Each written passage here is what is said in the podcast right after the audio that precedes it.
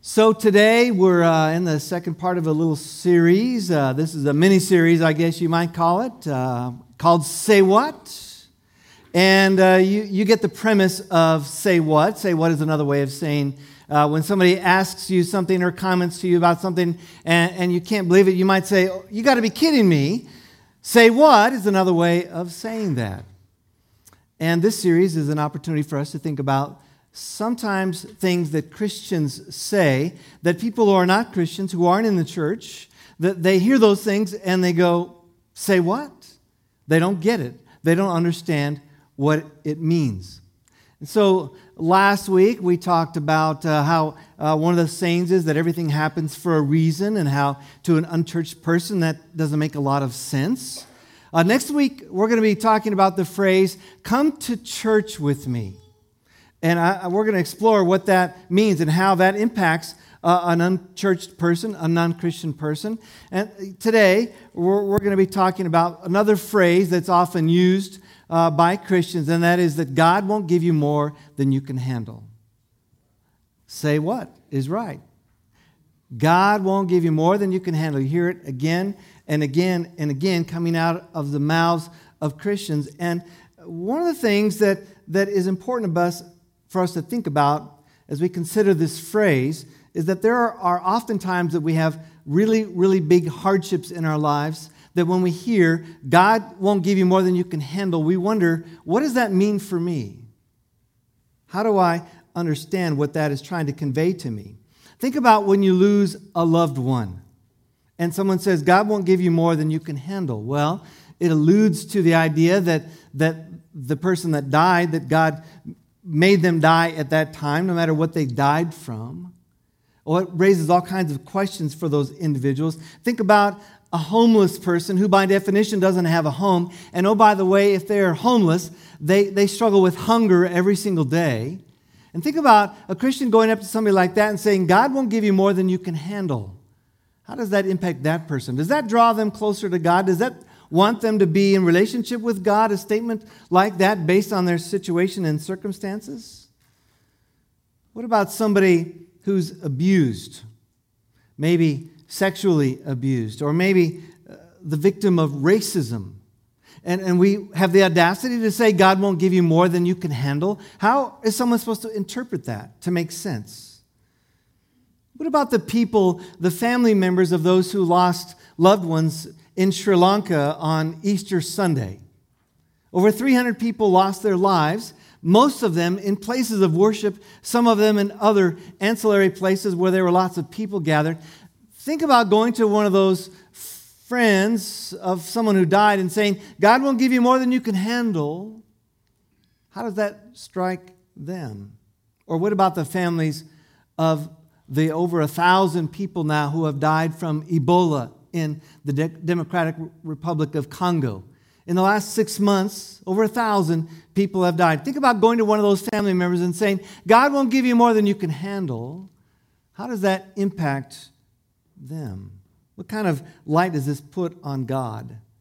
You're undergoing chemotherapy and radiation, whatever it might be, and it's especially hard on you, and someone says, God won't give you more than you can handle. And is it a way that the devil begins to tempt us to think about, well, did I do something wrong? Is God punishing me for what has gone on in my life, that I had to endure this? The passage that's most often associated with this idea of God won't give you more than you can handle is 1 Corinthians 10:13. Let me read it to you. It says, no temptation has seized you that isn't common for people, but God is faithful.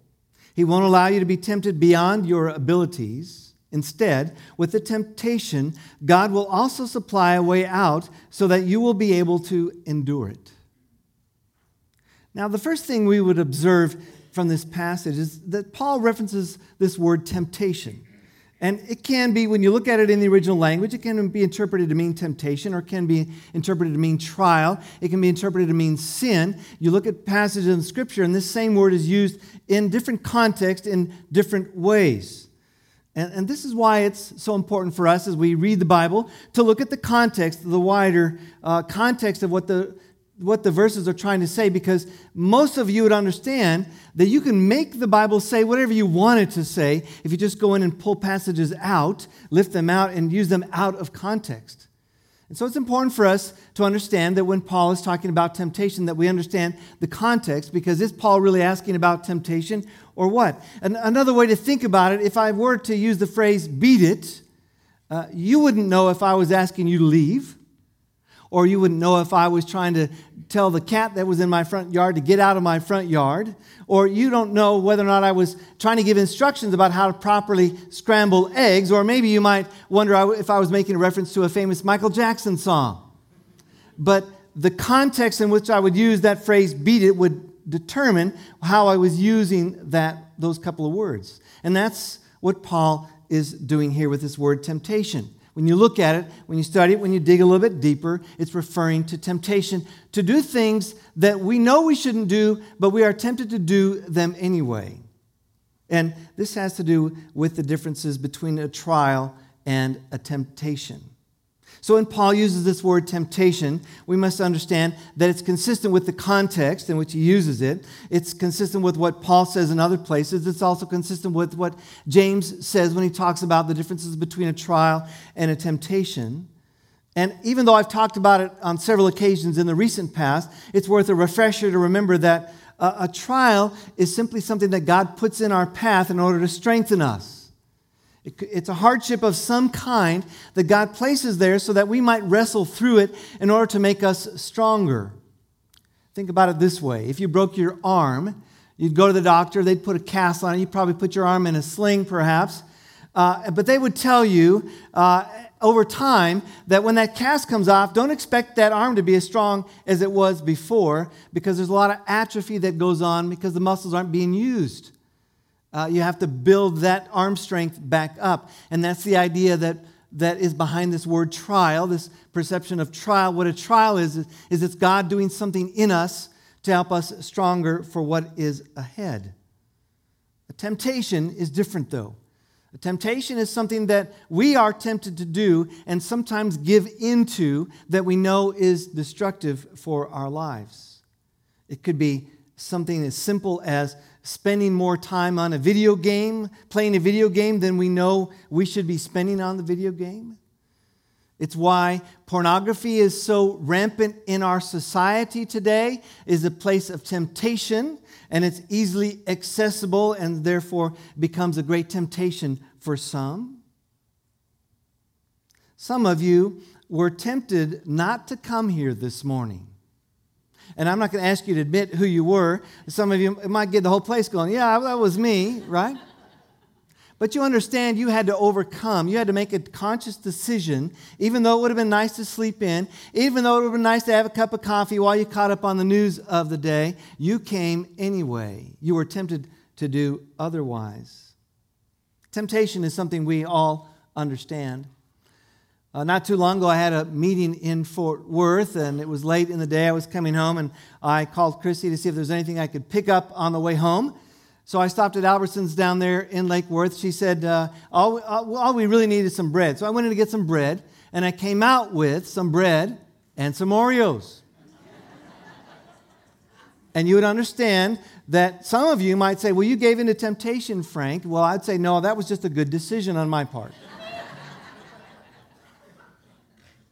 So Paul writes to the church at Corinth about 2 decades after Jesus' death and, oh, by the way, resurrection. Let the church say amen. Amen.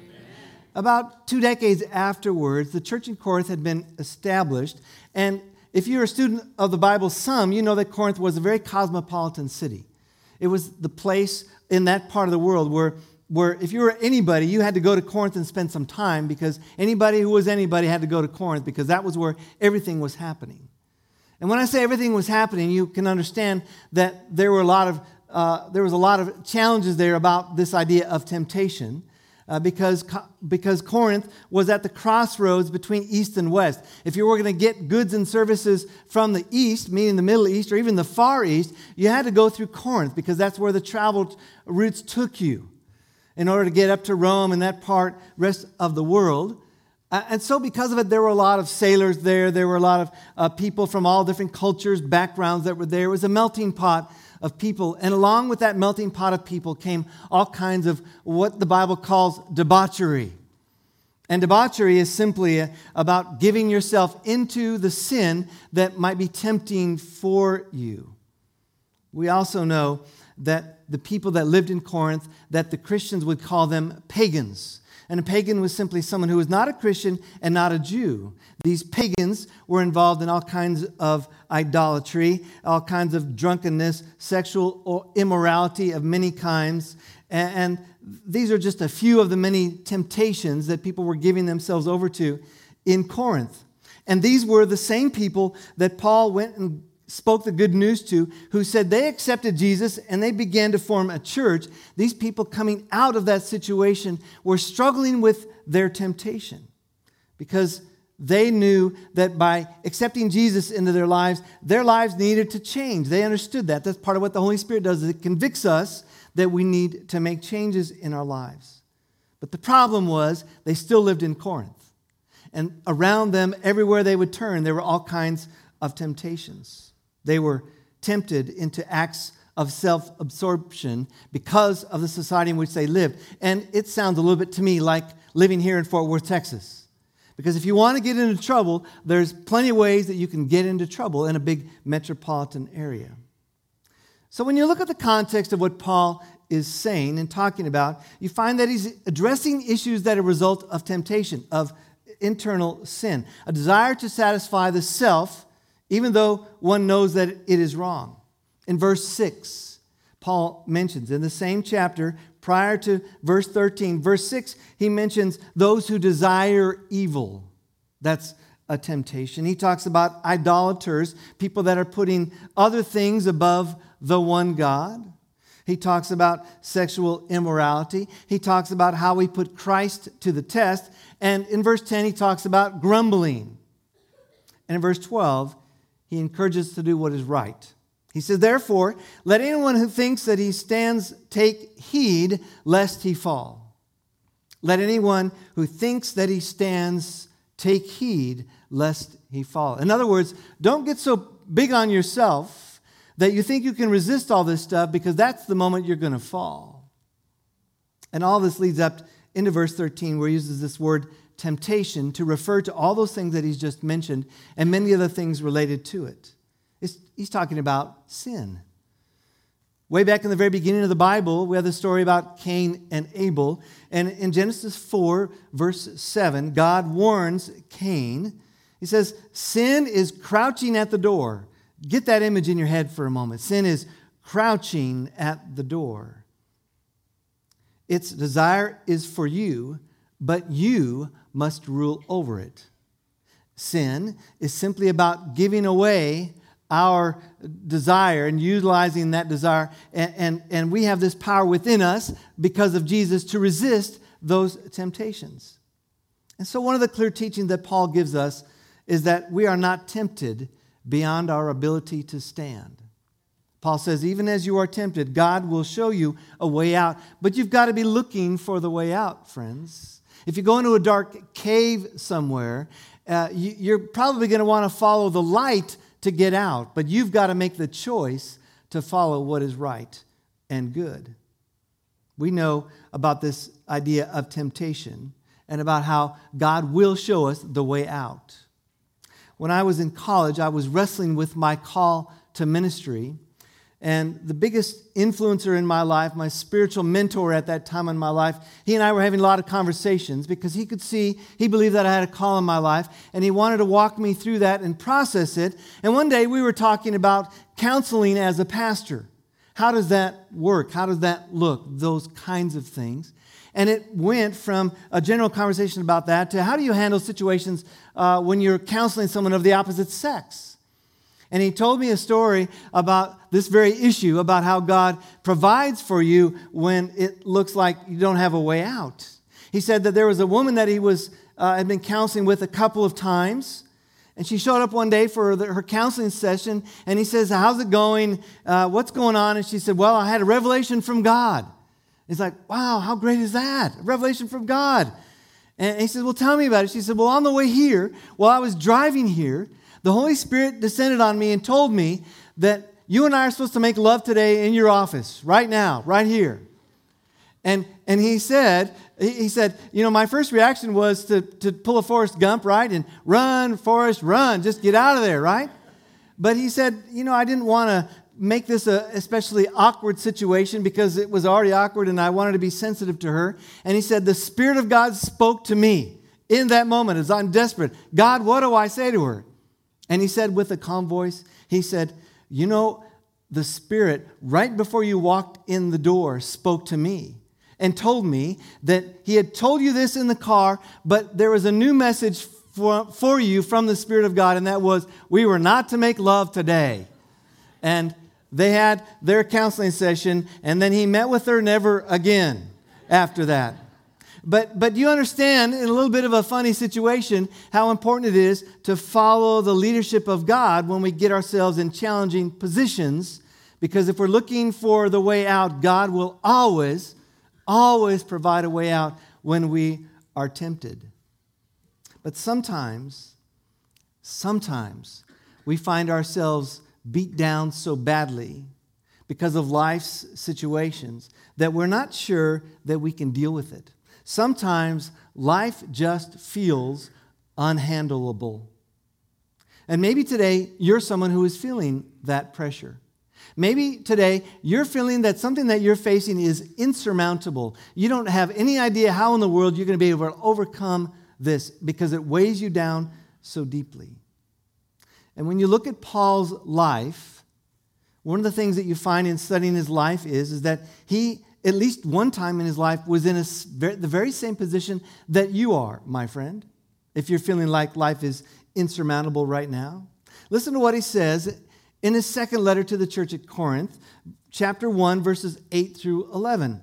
He says, brothers and sisters, we don't want you to be unaware of the troubles that we went through in Asia. We were weighed down with a load of suffering that was so far beyond our strength that we were afraid we might not survive. It certainly seemed to us as if we had gotten the death penalty.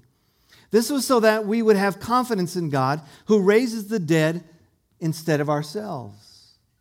God rescued us from a terrible death, and He will rescue us. We have set our hope on Him that He will rescue us again, since you are helping with your prayer for us. Then many people can thank God on our behalf for the gift that was given to us through the prayers of many people. Paul acknowledges that he had a place in his life where he felt like it was insurmountable, the challenges that he faced. And Paul leads us to a pivotal teaching of part of what Paul's message to us for today is that we must rely on God's strength, not ours.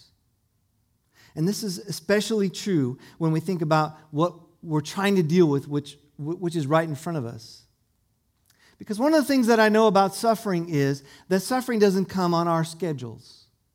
Suffering doesn't come when it's convenient for us. It can sometimes come in a flash. Sometimes suffering comes in the course of time. But suffering never asks for permission whether or not it's okay for us to suffer at a particular time. It doesn't care about our schedules. And let's be honest and just say there's never a good time for our lives to be wrecked. Never is there a good time for that. But the problem with this phrase, God won't give you more than you can handle, one of the big rubs that I have with this concept is that it alludes to this idea that I have the ability to overcome, and I don't have the ability to overcome. God has the ability to help me overcome if I'll follow God's leadership. It's not of my own strength, it's of God's strength. I bet you if I were to ask you, if we were to have a conversation out in the lobby or down the hallway, if I say, hey, you think you're pretty strong? And many of you might say, well, yeah, I'm pretty strong. But let's be honest. Let's recognize that when life gets really hard, we're just like little bitty babies, that we crater to the pressures of what goes on around us. And very often it's because we're trying to depend on our strength and not on God's strength. It's why Paul said in Philippians 4:13, I can do all things through Christ who strengthens me. I can do all things through Christ who strengthens me. These challenges that we face, the suffering that we endure, comes in many forms, many shapes and sizes. We live in a broken world with broken people, and as a result, there are times where it feels like God is giving us more than we can handle. But God will never give us more than He can handle, and we can bank on that. In Psalm 121, David says this, "I look up to the mountains. Does my help come from there? My help comes from the Lord who made heaven and earth." The mountains who are so mighty and so magnificent, does my help come from there?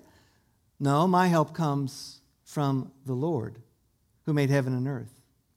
We must trust that in our challenges, the Lord's help will come, but we have to seek God's help in order for that strength to come into our lives. The Bible makes it clear that when we're beat down, when we're struggling, when we're dealing with life in a hard situation, whatever it might be, that our job is not to turn inward, but to turn Godward. Instead of looking in, we need to look up. Listen to another psalm, this time Psalm 46, verses 1 through 3. It says, "God is our refuge and strength, always ready to help in times of trouble." Can I get an amen? Amen. Always ready to help in times of trouble. So we will not fear when earthquakes come and the mountains crumble into the sea. Imagine that vision. Mountains crumbling into the sea, and we're panicking because life is exploding right in front of us. It says, "We will not fear when earthquakes come and the mountains crumble into the sea. Let the oceans roar and foam. Let the mountains tremble as the waters surge." The psalmist reminds us our help comes from the Lord. So, I don't know about you, but there's bound to be some in here today, or maybe somebody watching at home, that feels like the mountains are trembling and crumbling into the sea, that they feel as though they're being swallowed up by the ocean, the foam, the violence that can be the ocean. God is bigger than these mountains, bigger than this sea. God is greater than all of our challenges, bigger than all of the universe. And this big God we love cares about each one of us. Each one of you, God cares desperately for, because He sent His one and only Son to die just for you and me. In Isaiah 40, it says, "God gives power to the faint and increases the strength of the weak." The power for us to overcome comes from God. It's His strength that shows us the way. So we must learn that God's grace is sufficient. God's grace is sufficient. Most of you know that I had radiation last fall for hopefully to eradicate the prostate cancer that I had removed my prostate 8.5 years ago, and I entered radiation because my blood work my PSA kept going up and up. So I had radiation. As a result of that, I had some complications, and as a result of those complications, I had to have surgery. And it was a horrible, painful experience that I went through, the most horrible, painful experience of my life. And oh, by the way, in the middle of that, Chrissy was having a bunch of tests, and right before I was to have surgery for my complication, we found out that Chrissy had a cancerous tumor on her kidney. And oh, by the way, when Chrissy had to go see the doctor, the surgeon, to find out about it and to talk about her surgery, I couldn't go because I was in such pain. And oh, to make life a little bit more miserable, on the day that Chrissy had her surgery, I wasn't able to be there for the surgery with her. And I got to say, that may have been the hardest day of my life, to not be with my bride on the day that she was having serious surgery. And I got to tell you, in the bed at the house, there was a serious pity party going on because I was wounded and I was hurting. And in that time, in the couple of days after Chrissy had her surgery, I felt the Spirit of God remind me of another passage of Scripture. And it says, "My grace is enough for you because power is made perfect in weakness." My grace is enough for you, Frank, because my power is made perfect in your weakness. May God be praised. And oh, by the way, let me just make you aware this morning that Chrissy had scans on Wednesday of this past week to the start of the follow-up process for her. They're looking for cancer cells. And one of the nurses called on Thursday night and said, hey, your scans came back and there's no cancer that we find in your body. So praise God for that. Amen and amen. Paul says, my grace is enough for you because power is made perfect in weakness. When we are weak, then he is strong. Listen to Paul's words in context in 2 Corinthians 12, verses 7 through 10. He says, I was given a thorn in my body because of the outstanding revelations I've received so that I wouldn't be conceited. Now think about that. Paul says, I got some kind of an issue. I've got some kind of pain in my life, pain in my body, and I believe that God has given it to me so that I wouldn't be conceited. Meaning being all buffed up like, hey, I got all the answers. Get my pride out of the way. He goes on, it's a messenger from Satan sent to torment me so that I wouldn't be conceited. So that I wouldn't act like I'm all that. I'm paraphrasing there, please. I pleaded with the Lord 3 times for it to leave me alone. He said to me, my grace is enough for you because power is made perfect in weakness. So I'll gladly spend my time bragging about my weaknesses so that Christ's power can rest on me. Therefore, I'm all right with weaknesses, insults, disasters, harassments, and stressful situations for the sake of Christ, because when I'm weak, then I am strong. And you and I need to be in the business of celebrating our weaknesses because they remind us that Christ is our strength in the midst of the challenges that we face. And too often in the church, we're so busy putting on our masks and pretending that everything is great that we don't give Jesus a chance to shine because we're unwilling to talk about the burdens that we have. I pray that the holy conversations that are going on in the lobby or in the hallways or in a classroom around here wouldn't be about the superficial things of life, but it would be about the deeper things of life, that we would be real with one another. And that as we go forward as a church, that part of that reality would be that we would share some of those burdens. Man, I'm not having a good day. Well, hey, who hasn't had a not so very good day, right? And let us be a church where we stop in those moments and say, gosh, I hope it gets better for you. Or instead of saying, I will pray for you, how about saying, let's pray about it right now. Let's pray about the power of God to change our attitudes and our hearts in times like these. Paul says, we will not be tempted beyond that which we can stand because God will always give us a way out. Don't blame your sin. I cannot blame my sin on somebody else. It's my giving in to temptation when that happens. Paul says, but when life gets really tough, God's grace is sufficient in all circumstances. It doesn't matter what your circumstance. God's grace will be sufficient for you. We must rely on God's strength, not ours. May I invite you today to consider not using the phrase, God won't give you more than you can handle. And instead change it to God will give you all the grace you need in every situation you face. God will give you all the grace you need in every situation you face. What an amazing God we have who would do that for you and for me, to give us the grace sufficient for every need. All glory be to God. Can the church say amen? Can the church say amen? Amen? Let's pray. God, how grateful we are that your love is sufficient for us. Help us, God, to recognize our own frailties and admit those frailties, God, and give ourselves to chasing after you because you are the one whose strength we must rely on. In times when we are burdened to the point where we feel like we cannot take one more step, go one more inch in our lives. God, by the power of your Spirit, speak to those this day, in this place or in their homes. Speak life into them. Help them know that you desperately care about what they are dealing with and that you and your strength can be theirs if they would just open their hearts and lives and give their pain to you. God, thank you that you lead us in times like this. May you be glorified in the name of Jesus. Amen and amen. Amen.